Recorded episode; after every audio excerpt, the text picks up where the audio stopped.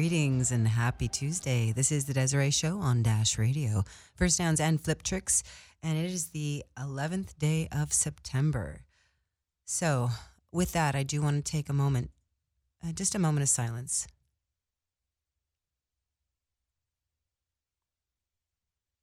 Seventeen years was pretty, really heavy day, and uh, that that doesn't uh, even give it what I would like to give it, but I do uh, did want to make a moment there. You know, but football is back. Week week one in the NFL is in the books. Super stoked. Um, what an opening week, though. Come on. I mean, seven hour game, fairy tale comeback in Green Bay, annihilation in Detroit, not a loss in Cleveland, doubleheader last night, Monday Night Football.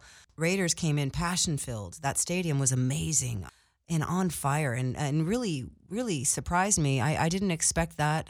I didn't expect that much fire from the Raiders. However, Wade Phillips did the adjustments at the half, and the Rams came away with a W. In Detroit, it was annihilation, a devastating annihilation. The Detroit Lions you know, and that's one of the things I want to talk about today. But, you know, I did want to share coming up, though, I'm super excited to welcome Eric D. Williams. He works for ESPN. Uh, he covers the Chargers regularly. He is an awesome guy. He's always got some great insight. He's there all the time. Super excited to welcome him on the phone here in just a few moments. And we'll talk a little bit about the Chargers and also about the NFL uh, games he might have been able to see. And then also, another thing that I do want to talk about today is is it harder as a coach to prepare? For a team that has been annihilated or that has won. Um, because I feel sometimes someone that is with the Patriots, for example, if the Patriots are somehow annihilated, which rarely happens, that's a hurt dog. You're gonna, you are. I would be scared. Um, you know, but as an OC or as a head coach, how do you prepare? Um, those are some of the questions I do want to ask Eric when he comes on. And I also, at the bottom of the hour, I'm excited to welcome back Harvey Armstrong. SMU alumni. Uh, he played with Eric Dickerson. That's how I met him and Eric last year at Marshall Faulk's golf charity event. I'm super excited to welcome him back in. He played for the Colts. He also played for the Eagles. So he'll have a bunch of insight as well. 0 7 for the brand new coaches in the NFL. That is a rough, rough start. Uh, now, some weren't total blowouts, as you guys might know. Uh, but I'm really sad though. I've got, but I'm super excited. Cole's here in studio with me. I miss him. He hasn't been in. I haven't been in studio as much the last few weeks with some things going on and trying some remote shows.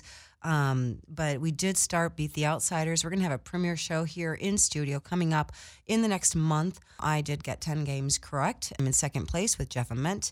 JT Alts and Sergi are in first place with 11 wins, which is crazy if you consider also that uh, the Pittsburgh and Cleveland Browns game was nullified in all of those picks. So, uh, but I did come out with 10, 10 wins. Um, anyways, uh, so football is back. It's all football today. And as I mentioned, coming up, ESPN writer covering the Chargers. Always a treat with Eric D. Williams. And at the bottom of the hour, I'm checking in with Harvey Armstrong. He came in on the show, like I said, a little while last year. We had some problems with the phones uh, in one of the studios again, beat the outsiders. I will tell you the lineup this year.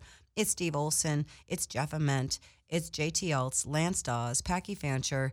I've got Ricky Oyola from Philadelphia, also um, Sergi from Philadelphia as well, Dan Rogers, uh, who we did a, a remote show. It didn't the sound just wasn't good enough to, to broadcast on the air. So I did put that on iTunes, or I will, you know, but just to just keep in keep in mind that this uh, the broadcast wasn't the best quality, sadly. So we didn't want to air it on Dash, but there's some fun uh, fun information there. Steve Olson has come back as well, and uh, who else do I have on this? There's 11 guys. Oh, and Corbin Harris as well.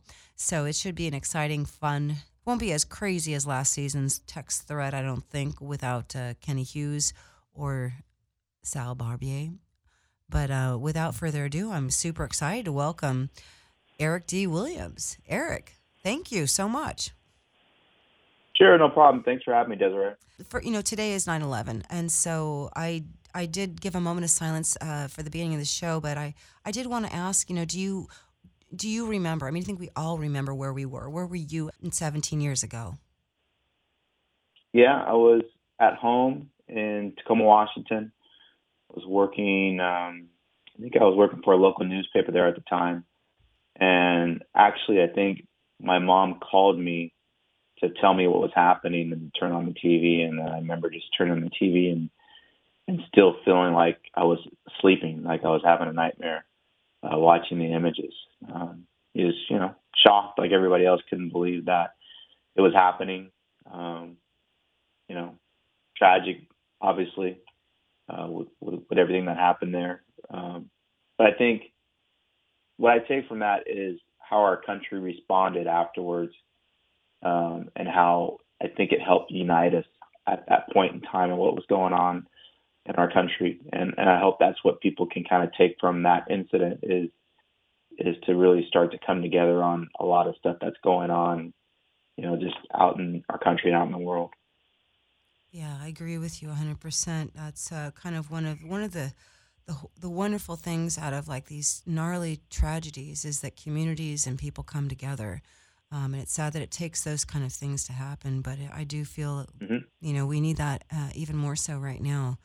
Um, so, but I, not, I do want to stay on the football topic, but you know, and, and Pat, you know, I think Arizona Cardinals actually um, republished um, Pat Tillman uh, interview, his words on on the 12th of September, which I watched this morning. I mean, it's only two minutes. Uh, the Cardinals uh, threw that out on Instagram or on uh, Twitter, I believe.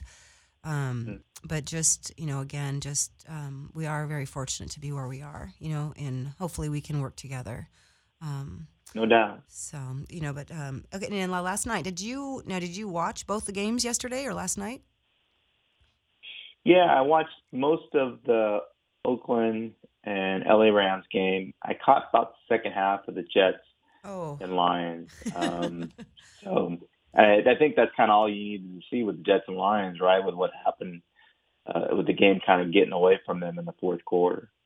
Ugh, that was uh, disastrous. Um, I mean, it was heartbreaking, and I and that's one of the questions I do want to ask you. I mean, the Chargers are going to Buffalo this week, um, and mm-hmm. the Buff- Buffalo Bills were annihilated by uh, by the by the Ravens last week or this you know a few days ago. But this and I didn't get to see that game, but I did watch this Lions Jets game, and I don't know what is harder uh, as a player coming up and playing the following week after a loss like that. Like how I mean, how do you? I mean, that's obviously a lot of coaching but I have to imagine that that team. I mean, everyone probably got drunk last night, or or couldn't sleep all night. You know what I mean? That was a really rough loss. Well, I think probably win or lose, they're going to figure out a way to, to relax a little bit. Um, I think in, in, in covering the league for over a decade and talking to players about this, you know, they always say it's a week to week league, and and whatever happened last week really doesn't have an effect on on what's going to happen the following week, and you really have to kind of put that behind you, whether it was a big win or a big loss.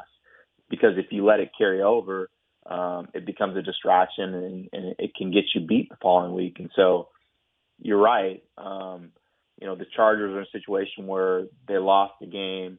That was a big game for them. You know, they have now a nine game losing streak against the Chiefs. And so they have to refocus and play against a team that they they beat up last year and really make sure that they avoid being complacent, uh, playing against potentially Nathan Peterman, who they had five picks against, um, you know, last year. And Buffalo, they're in a situation where, you know, they lost big. How do they regroup and how do they respond from that in their in their season opener where if they come out and lay an egg again, they could get booed in Buffalo. That's that's that's a realistic thing that can happen when you consider the kind of fans that they have there in terms of Bills fans and and and their commitment to that team. Yeah, no, and I did want to want to touch on those fans. Uh, the Bills fans last year, after they lost uh, the wild card, all waited in the mm-hmm. snow and greeted them. You know, and the Bills yeah. fans are are pretty special and very passionate fans. Um, yeah. You know, and the Chargers, and then on the flip side, the Chargers right now, which is actually flabbergasting to me, um, you know, seeing, you know, hosted the Kansas City Chiefs and the stadium mm-hmm. looked essentially red. Um, you know, I, I don't well, know. I mean, if you're if you're there, again, it's hard to tell from the images. It was probably about sixty percent Charger fans. The okay. problem is, is the TV cameras face the side where all the Chiefs fans are, and there certainly were a lot of them. Not denying that, uh, but there were a good number of Charger fans there as well. I interacted with some of them out the tailgate beforehand. Um, they actually did player introductions this year, which they didn't do last year because there were so many opposing fans in the stadium. Um, but that remains an issue, obviously. Uh, you're trying to build a fan base for when you open a new stadium in 2020, um, and you wonder what that's going to look like if you're not able to fill a stadium, a 30,000 seat stadium, you know, with Charger fans. Yeah, no, it's just it's just it's awing honestly because I mean I I, I know that there's a lot of competition in Los Angeles. I mean obviously there's mm-hmm. many teams. I mean there's USC, UCLA, there's the Clippers, there's the Lakers, there's the Dodgers, there's the Angels, there's the Rams, and there's the Chargers. Yep. And I mean that's not including hockey, but still NFL, an NFL game. I mean I'm sorry, but I I'm I I mean uh, NFL football is uh, what I look forward to, or call or football actually. I look forward to all year. You know, I go in a state of yeah. depression when it's not going on. So um, now, as a team, as an OC, as a head coach, um, difficulties like I, I mean, I think Patriots always respond well to a, a beating. Uh, where they are sort of quote unquote like a like a, a hurt animal or a hurt dog or a trap dog. Mm. Um, you don't kind of know what to expect. Um, but as a you know as an offensive coordinator trying to game game game plan against a team that was um, devastated at home. How you know what things do you look for and what you know how do you prepare differently?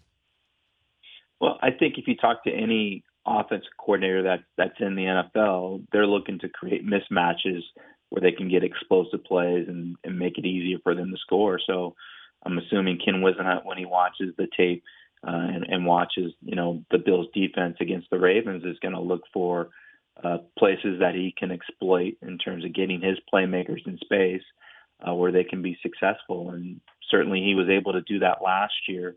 Um, I don't know how much the Bills' defense has changed. Uh, but again, I, I just think the main thing for the Chargers, who I think are eight point favorites going into this, and that might continue to climb during the week, is um, to, to focus on the little things and not get caught up in the fact that you know you should win this game. You still have to go out and play. Uh, Buffalo is a tough place to play. I've been to Buffalo a couple different times. The, the crowd is loud. It's really kind of an underrated version of, of Green Bay in terms of how fans have embraced that community. You know, it's a smaller market, and the Bills are are, are you know the biggest game in town in terms of what's going on in Buffalo. And so, um, particularly early, if that you know if, if the Bills find a way to kind of hang in there after a quarter or after a half, um, you know, they could be in for a, a tough battle. Yeah, no, I mean it's always it's always sort of uh, you know because you think you don't know if the coaches if they're going to make adjustments as well to you sure. know and so I mean which they have to so but it is, mm-hmm. it's going they're going two thousand one hundred ninety eight miles uh you know give or take um they're playing in the morning they're playing in a different time zone um not looking forward to the the plane ride you're you're not Well, it's just you know it's a long way to go, go west coast to east coast and all that. So you know, yeah, it's it's it's a long trip for the players too, and that's another thing. I, I'm glad you mentioned that, Desiree. Is you have that uh, adjustment to different time zone, and, and one of the ways that the Chargers deal with that is they're they're practicing early this week, and so instead of practicing at 12 1 p.m., they're going to practice at 10 a.m. to get used to to get their body clocks used to being up earlier than normal. Yeah, well, yes. No, totally. That's a smart, that's a, I mean, they always do all these wonderful, smart little things.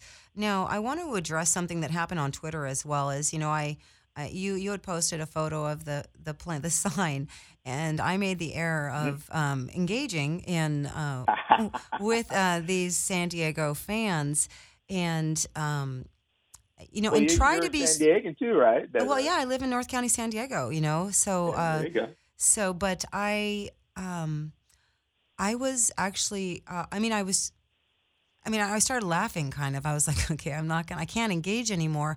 I, I'd wanted to, you know, I always try to be respectful on Twitter. I try, you know, and I know sometimes yeah. things come out, um, you know, and I tried to respond in a way that I thought was respectful to them.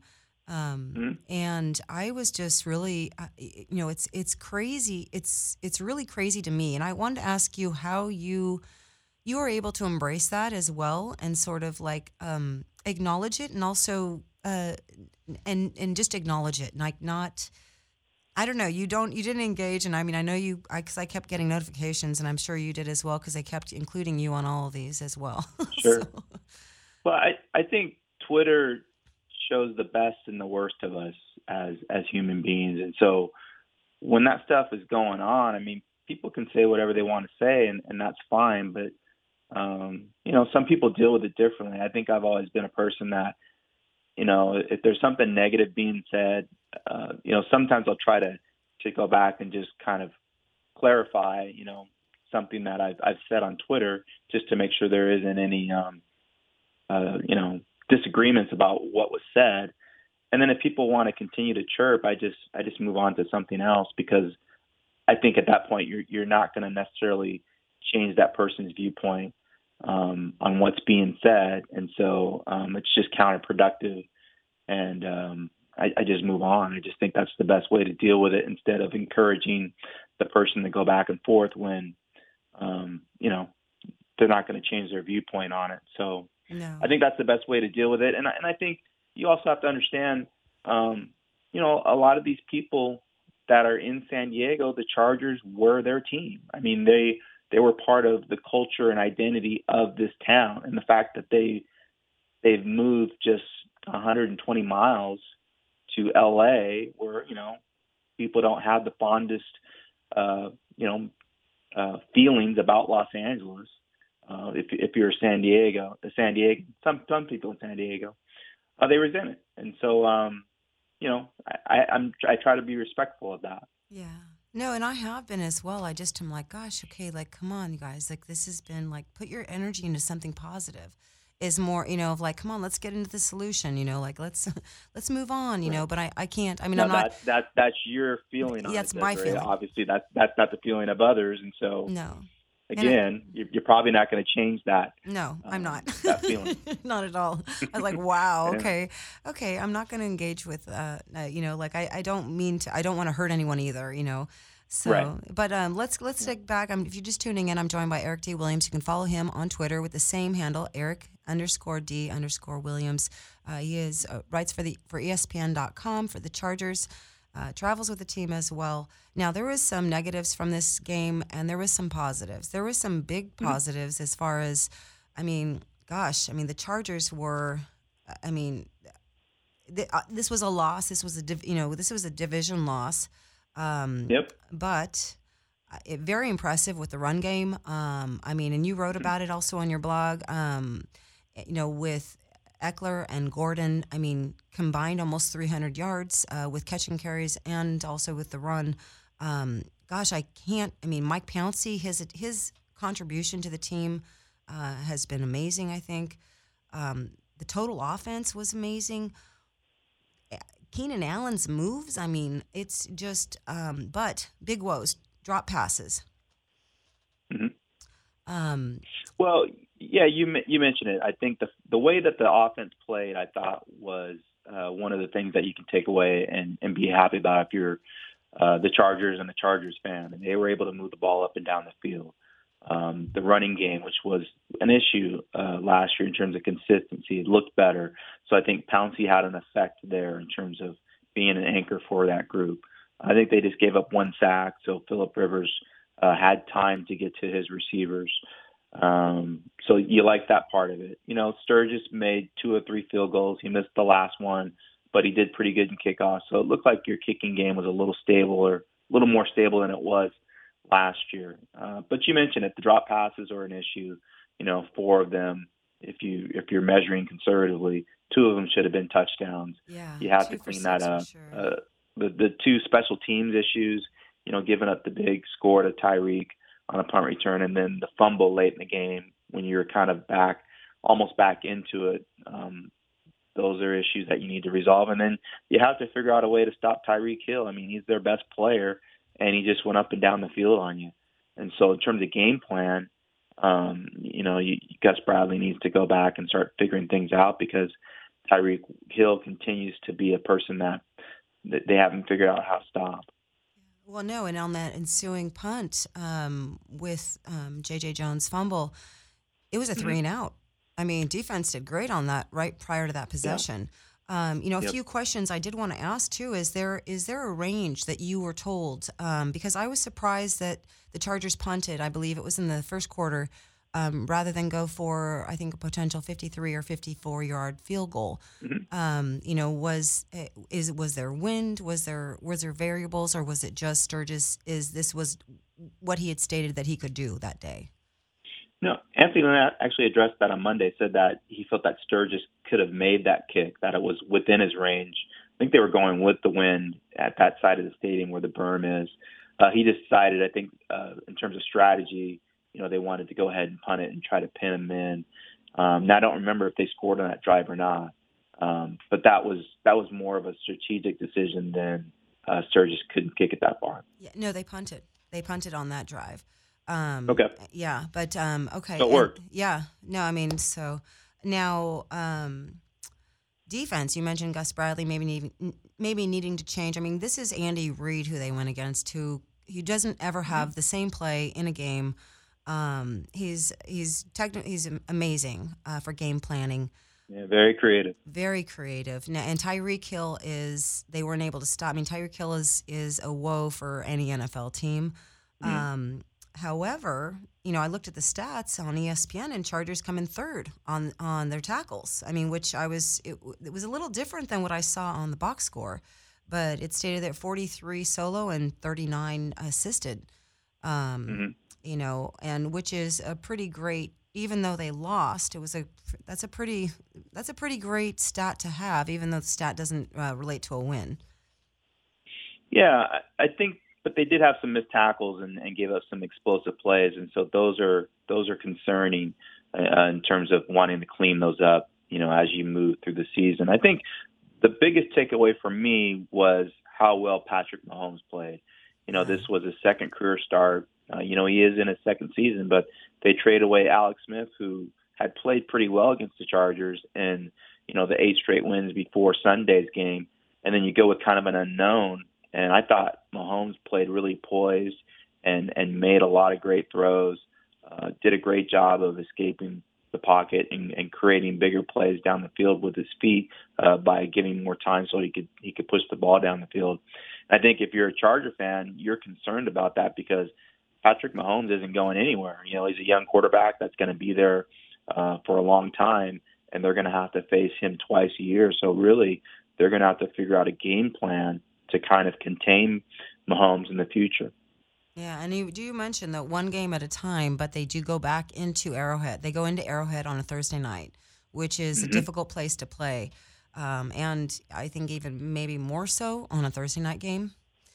Um, Yeah, no, no doubt. There's a lot of energy. I, I think they played their Thursday night last year, and the stadium is is is one of the loudest in the league, and and it is a difficult place to play. They have had some success there, you know, in the past, but you know, obviously they haven't beat the Chiefs. I think since 2014. yeah, yeah. All right, if you're just tuning in, I'm joined by Eric D. Williams. Uh, now, Chargers. There's a lot of storyline. There's always storylines every week for every matchup, but this in particular, Anthony Lynn was. Uh, with the Buffalo Bills prior to coming to Los Angeles and being head coach for the Chargers.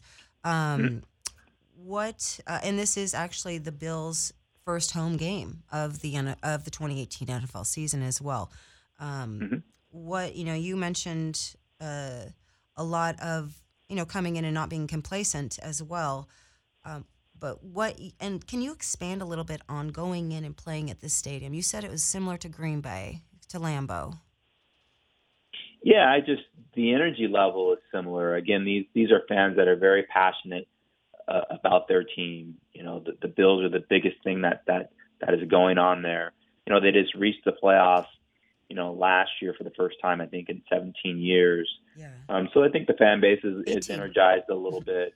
Um, and you know, unlike StubHub, where half the fans were were Chief fans, you're going to go in that place and it's going to be 90% Bills fans. Um, so there really is a home field advantage when you go up there. Now they're lucky in the fact that they're playing in Buffalo in September, not Yes. December, because I have been there in December. It's much different. It's a lot colder. So players are happy about that. Um, I think the two main storylines though to watch in this game are, you know, not having Joey Bosa again. You know, he's probably not going to play in this game. He's still dealing with the the foot injury. He's seen a specialist on Wednesday, so we'll see what comes of that. How are they going to generate a pass rush? They only had one sack against the Chiefs last week.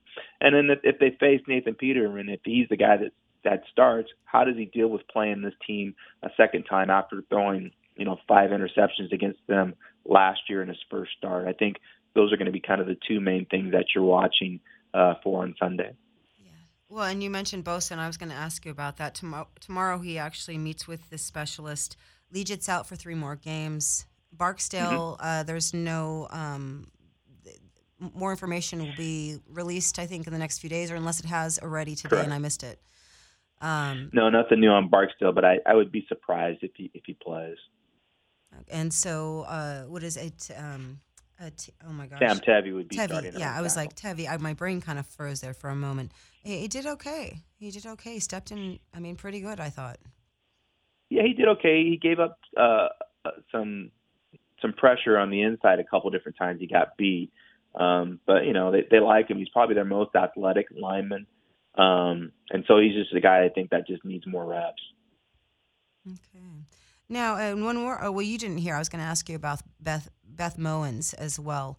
Um, however, mm-hmm. you didn't really watch that game. Um, the woman does so. No, but I've, I've listened to, to Beth in the past, and I mean, she's a professional. I think that's the main thing that you get from Beth is is when she's calling a broadcast, you feel like you have a, a person that knows the game and and and and knows how to call a game.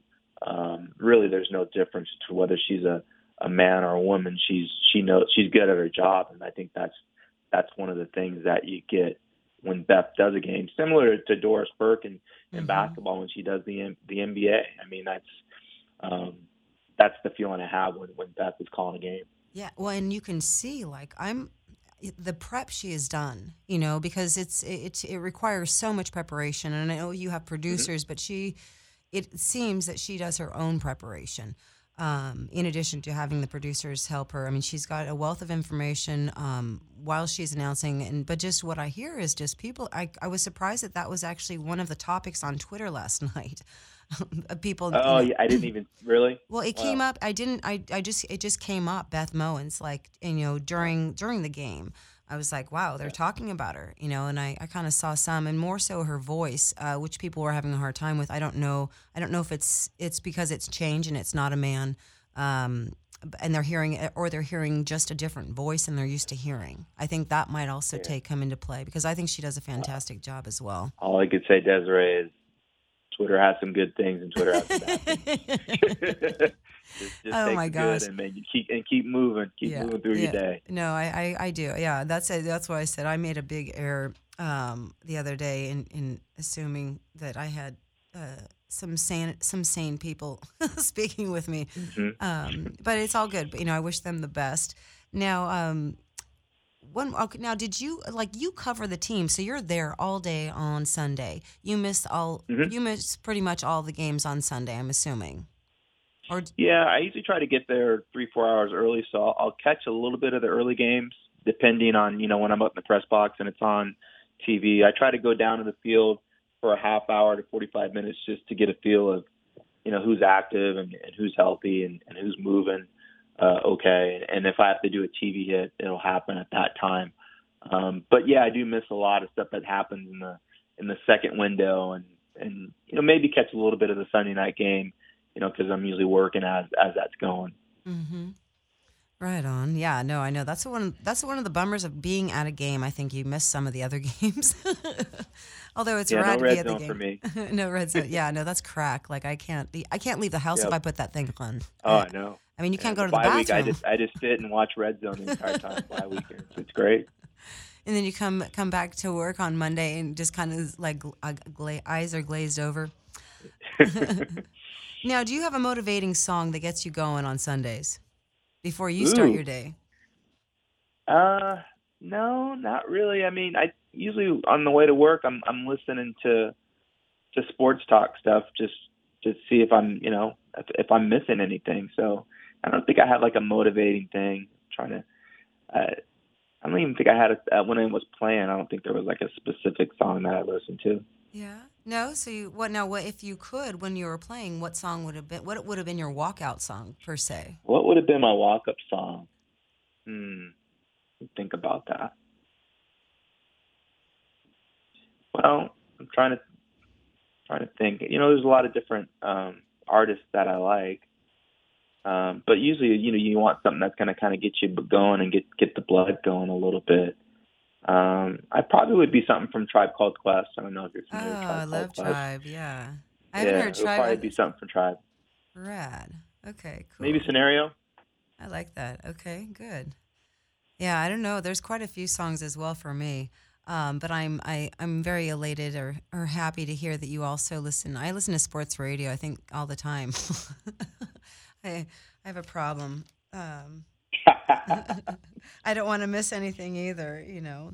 So um, now, uh, so this week you are you're MIA uh, as far as your games because you're flying out. I'm assuming you're flying out on Friday as well with the team, or actually No, on I'm- Saturday I- morning. I'm flying Saturday. Yeah, Okay. team flies out Friday. Okay. Um, I usually fly separate uh, than the team, so I'm going to fly out Saturday instead. But they, for East Coast trip, they like to get out uh, a day earlier. Yeah, which makes sense. Which makes a lot of sense. And Mm-hmm. now, um, special teams. Let's uh, let's quickly talk about special teams. How this has been. So there's been some positives, as you mentioned, taking away from this game with the kicking game. Um, but there is and there and there was some positives. Um, there was a difference with uh, the kickoff kick returns versus punt returns is where the Chargers really struggled um, with negative um, yardage. Yep. How can Yeah, I, I- felt like uh, JJ Jones did such an amazing job in the preseason, and I felt like he might have been nervous. I, I agree, and you know it was weird because I was in the press box and I was sitting next to to Greg um, Beacham that covers the team for Associated Press, and I I told him I was like, ooh, I, I think I would probably take out JJ in that situation just because you know he's an undrafted rookie, played at West Georgia.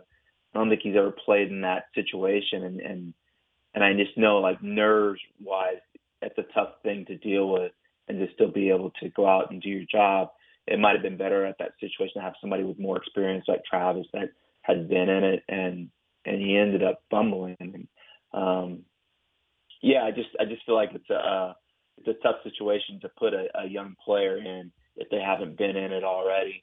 Now, um, Coach Lynn said he's going to stick with J.J. Jones as a returner because you know he's so explosive and he can create big plays for for them.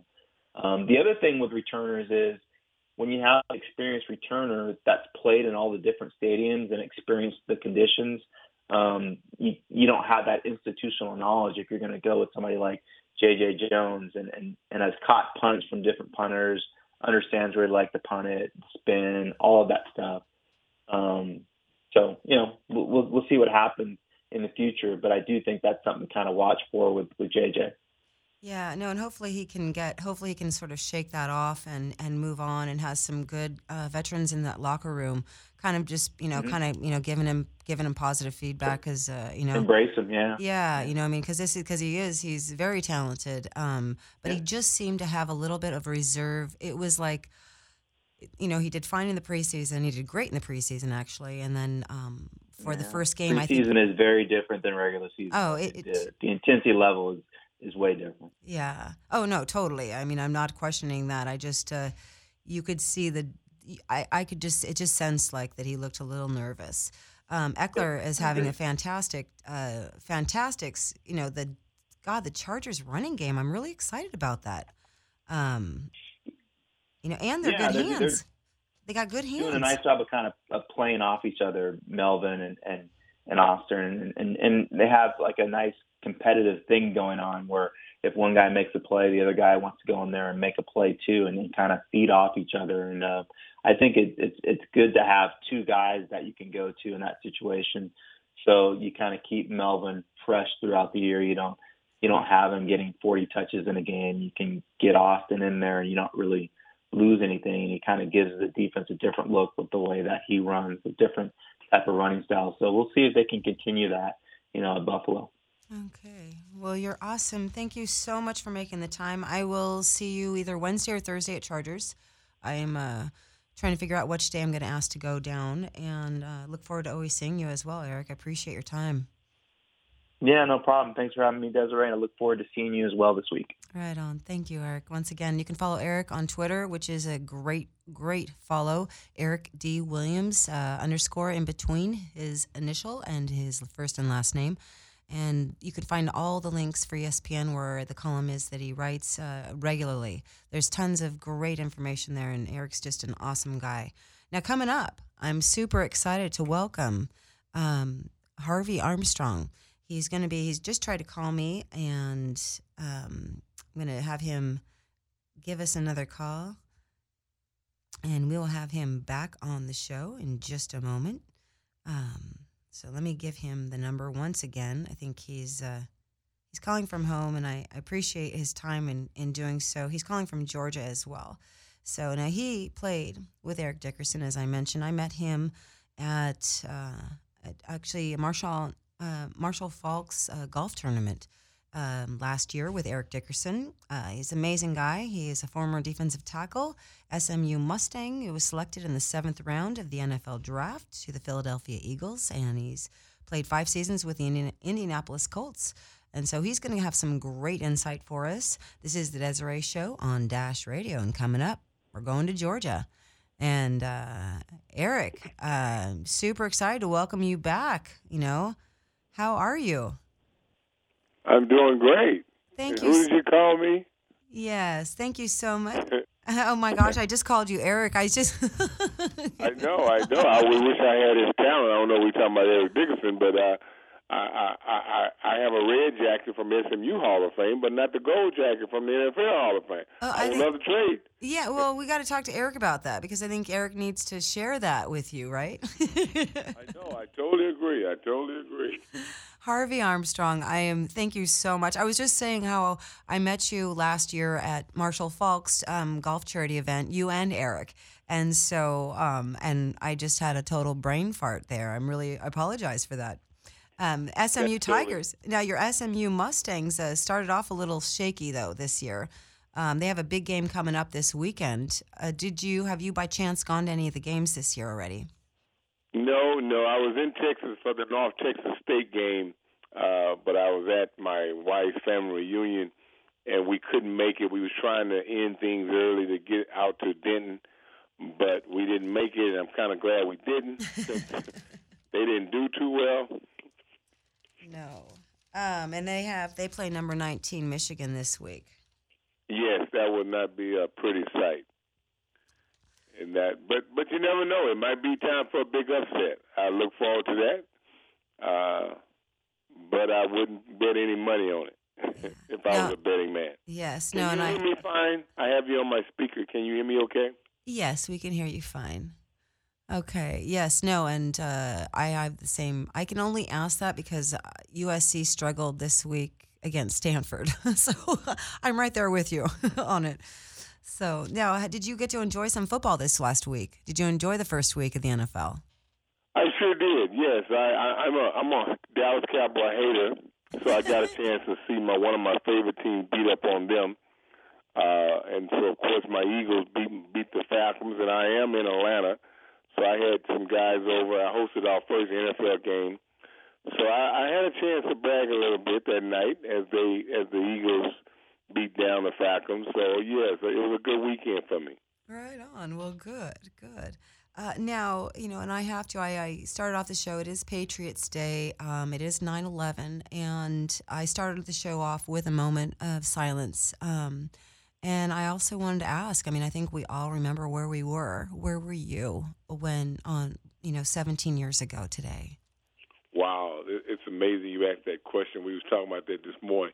I was laying in my home in the bed, speaking to um, my girlfriend at the time, uh, and we were just talking as she was getting ready to go into the office, and all of a sudden we saw that. So I was like laying across the bed, getting ready to get up to go to work out. She was going to the office and all of a sudden we saw the plane go into the building. So it, it, it's like it was yesterday that I remember that. I remember what I even had on, and uh, and it's amazing. And I really didn't realize the day was 9/11, and then I saw all the news coverage, and I'm like, wow, how could you forget? Not that I forgot, it just it didn't dawn on me that the day was 9/11. So all day I've been just reminiscing about that. So yes, I do remember where I was. Yeah. It, it was a very sad day. Yeah, it's really sad. You know, and uh, Eric Williams was just on. He writes for the Chargers for ESPN, and I asked him the same question. And one of the things he did mention, and something that I do think about as well, is that during any of these horrific tragedies um, that you know communities have faced, countries have faced, there is like this strong connection, and the community comes together, and that's one of the one of the you know the silver linings I should say maybe of of disasters is that it brings people closer together. And that's what we really need even more so now I think again. And and and you are so right. It's amazing and it's it's very it's humbling I, I guess. We it takes these tragedies to get us to to to bond together. I remember last year I guess a couple of weeks earlier uh the Houston they had Hurricane Harvey of course I'm from Houston mm-hmm my name is Harvey, so that wasn't a, a, a good. I wanted them to change the name to Bubba or something. Why it had to be Harvey, Hurricane Harvey. So I caught a lot of slack, static from that. But it's just amazing how my whole that whole area in Houston came together, and I ended up going back to help out and just seeing all the neighbors, the black, the white, the Hispanic, the Asian. It didn't matter what color. It's just your religion, your your sex preferences. It just was everybody was just trying to bond together to to make America great and make America safe and make America dry. And it's just amazing how it takes tragedy to bring us together, and that's not right. I just wish we could be that way every day. Uh, but it's a beautiful sight when you see everybody come together. I know it's possible. Yeah, no, it is. It's uh, something we can maybe stem, try to, you know, aspire to do more. You know, I, I think a lot, it takes just one person and, and one person over here and one person over there and one person over there. And, you know, like hopefully to spread more positive. Um, now, football. I wanted to yeah. ask a question. There was some, I don't know if you, did you watch Monday night games last night? Yes, I did. Okay. So one of the questions is as a team to be beat or devastated, as the Detroit Lions were last night, how difficult or how are you able to, as a player, shake it off and move on to the next game? Um, you have to. You, you're a professional. Um, you know, verbally, we can sit up here and say, "Well, that was just one game." They didn't play a lot of they they they first they they, they first team in preseason, so they came out rusty, and then uh, Stafford just didn't have a great day he just one mistake after another, and things just kind of it had the domino effect. And so uh, if it could happen, it happened. And, and so they know if, if they just eliminate that one interception when they was coming back when they tied the game after halftime, mm-hmm. I, I think it's a whole different game. Um, if they would have made the first down at that point when they really needed it. And so I, I think when you look at the film today, which they have, and you see the mistakes you made and you see how it just compound one after another, you eliminate the first or the second mistake, I should say the, the, the third interception, and you still have a ball game. And and I think they they know that, and and and their quarterback is such a he's a trooper. He kept coming back. So if he's healthy, Detroit will come back. They'll rebound from that. But the Jets the Jets is a different team they will win more games this year. They will be a better team with that quarterback. I'm I'm I'm excited to see him and see him continue to grow. Yeah, no, I I uh, watched him play SC. I watched him play even when he was at San Clemente. Um, the kid is very special, um, and I actually was was apprehensive for him to go into the draft this year because I thought he needed one more year to sort of secure all of you know, last year was a little tough for him um, at right. SC. You know, and I thought one more year would have really made him well rounded. But gosh, he you know threw uh, threw a pick right off the bat, and then boom, just regrouped. Um, his maturity and his ability to lead a team is he's he has that special je ne sais quoi. You know, he does have that special charisma, I think, uh, and leadership um, to help a team, and uh, that was exciting. I was excited for him. Uh, yeah. heartbroken for Matt Patricia, but yeah. you know, for him to throw an interception on the first play, and for him to bounce back like that, that lets you know how special he will be. Yeah, no, this is true. If you're just tuning in, I'm joined by Harvey Armstrong from Georgia, correct? Um, and uh, did you sit on the couch on Sunday and watch all the games or not? I did. I, I had my favorite chair. I did church that morning and had volleyball practice with my daughter at about 11. And then the rest of the day was mine. It was all mine. oh, nice. nice. And so that was a good day. Yes, I, I enjoyed it.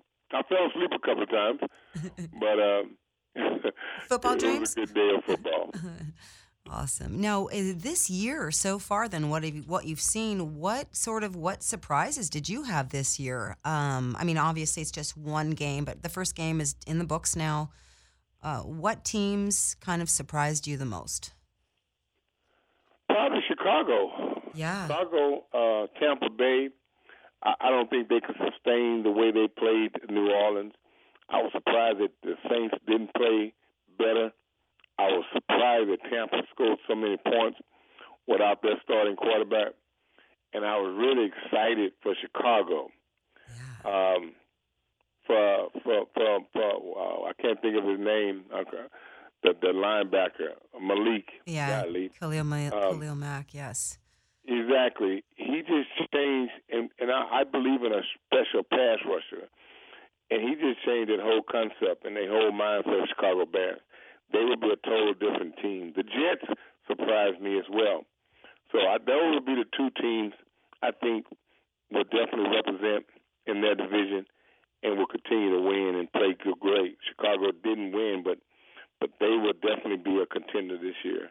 No, definitely a contender. They definitely looked like they showed up. And I was texting with a, a friend of mine who's a big Chicago Bears fan from Chicago, and he said, We're going to lose. I was like, Oh gosh, come on. Have some faith in your team. but uh, no, they, I mean, Aaron Rodgers, you know, it's, uh, and in Lambeau, I mean, it, that was, that was nuts. Um, now, uh, Cleveland hosting Pittsburgh, not losing. I, you know, I've been I've been secretly rooting for them like for a couple of years to get wins, to like get you know to learn again what it is like and what it feels like to win. Um, as corny as that might sound, but this was a big game for them. I mean, had that field goal not been blocked, it, had it was, but this this game ends in a tie. Uh, everyone says that's a Cleveland win. However, I think there's some hope with Cleveland this year. And I don't know if I've been drinking the Kool Aid from watching Hard Knocks this year or what. but what are your thoughts on Cleveland? No, Cleveland. Cleveland would definitely represent. I I, I see them being eight and eight. I really do. Uh, Pittsburgh played horrible. I mean, whenever you turn the ball over that much, it should be a it should be a blowout. But Cleveland not there yet. But with that defense, uh, and if they can get some offense out of Taylor, uh, they they would definitely represent it. And I can see them being definitely eight and eight, um, six and ten. But they will win more games, and they will win games this year, just just by defensive alone. And if they can just run the ball and not make any big mistakes and capitalize when the other team make mistakes, something they didn't do against Pittsburgh. I mean, even in overtime when he threw the interception, I mean, he should have scored. You know, you you have to score on that, and then, but yet they got a penalty and they came back, and of course the missed field goal at the end. But those little things there that if they can just make happen, you know, guy league guys, when you get a turnover, take it to the house. Or when you when you get teams turning the ball over as much as Pittsburgh. So, but with that defense, and they can get any kind of offense, they're gonna definitely be a better team. They're already a better team. Yeah, no, I mean, and, and Jarvis Landry, I really think is a huge. I mean, it, it just things things have maybe shifting or shifting for them over there. Um, now, you uh, as a player had the opportunity to be coached by one of the greatest, uh, Dick Vermeil, in his last season. Was your first season? What was it like as a player playing for for Dick Vermeil? It, it was it was like a win. It was a wild windstorm. First, you're so excited to be part of the NFL just to make the team, and and and you have a legendary coach like as in Dick Vermeil, but he didn't speak much to the rookies. He didn't try to get to know the rookies. The rookies were just there, and and he's that he had that old school mindset of you have to earn your stripes. But one day in practice, he yelled my name out. It wasn't a good yell because I messed up, oh. but he knew my name. And you think, well, golly, he's your head coach. Why wouldn't he know your name? He just didn't make it a point to get to know the rookies. And so if he called your name, it was special, even if it was messing up. So that just made my day when he called my name, yelling at me, not cursing me out, but in some sense he were he was. Uh, but it was very flattering just for him to know who I was, and it was a treat and a blessing to, to, to be able to play for him. I was very distraught and very upset when he retired. Yeah, no, I think a lot were. I mean, that was a very special time uh, in Philadelphia. Uh, the, you know, and a special time when it was really needed um, for the community. Right. You know, and you you you talked on uh, community as well. We spoke on that, um, but I'm going to ask you what football means to you. I mean, because I think that it it brings. I'm just going to ask. That's what I'm just going to leave it at that. What does football mean to you? I mean, you you went to high school in Texas. I mean, that is like high school football. Texas is crazy. It's like the NFL. oh yeah, we had forty thousand people. I tell people this story all the time, and they don't. They look at me like, yeah, right. But we played in the Astrodome back in back in my day in high school, and and for our homecoming game, we would go into the Astrodome my homecoming game uh, against Booker T. Washington, uh, we had 40,000 people. In the playoffs against Memorial and Port Neches Grove, we had 50,000 people. We talking about high school football. I go to games now and I see maybe a thousand people, and you talking about good teams, and I'm just uh, disappointed to see that. And so to answer your question, what does football mean to me? it, it meant so much for me. My my whole life is surrounded by football. If it's some good, some bad. I mean, I've had 14 surgeries from football, so of course I deal with pain every day. So that that's tied to football. The house, the cars, the material things, the the exposure, the traveling, the the people asking for autographs, doing a radio show uh, on a day like this with you and and being able to still talk football at 58, that's a blessing. You know, as bad as I felt today, I have a major major headache, but of course I was excited to do your show and to be part of it. So football means a lot. It's pretty much 24/7 with me because I deal with so much that dealing with football, some of the after effects, the things that I, I deal with with my daughter, the conversation we have with my two girls, is is all tied to football the business I have. It's all tied to football. So for me, football really is really about my life. It has made me the man that I am. Uh, of course, I don't just want to talk football, but my whole life is about football and the things that it has brought to me, the things that it has taken away from me. So I just look at it from the good, the bad, the, the beautiful, the ugly, um, the painful, the CTE issues that I have and suffer with, it's all about football. So it's, I, I wouldn't know what I would do without football being part of my life. Oh, thank you. Thank you so much for sharing with us that. And you know, I'm sad we are we've run out of time. I'd love to talk to you more about that. I I will post also um, about your um, charity. Um, Starstruck Foundation is helping youth at risk. Um, Harvey, I know you had a gnarly headache today, and I so appreciate your time and coming on with us. Um, thank you so much, and I, I look forward to maybe seeing you in person in November, maybe. I would look forward to that. Uh, matter of fact, I'm going out to the Rams and Denver game. Uh, it's my wife's birthday, so I'm I'm treating her to a Denver Broncos trip game, and uh, hopefully Erica's going to meet me out there in Denver for the Rams game, and you might accidentally be there yourself. I love so it. Thank you for having me, and I appreciate this time. Thank you, Harvey. Appreciate it. All right, you guys, thanks so much for tuning in. This is the Desiree Show on Dash Radio. I want to thank Cole for running the boards for me and uh, you guys for tuning in. Have a dynamite week, and I'm out.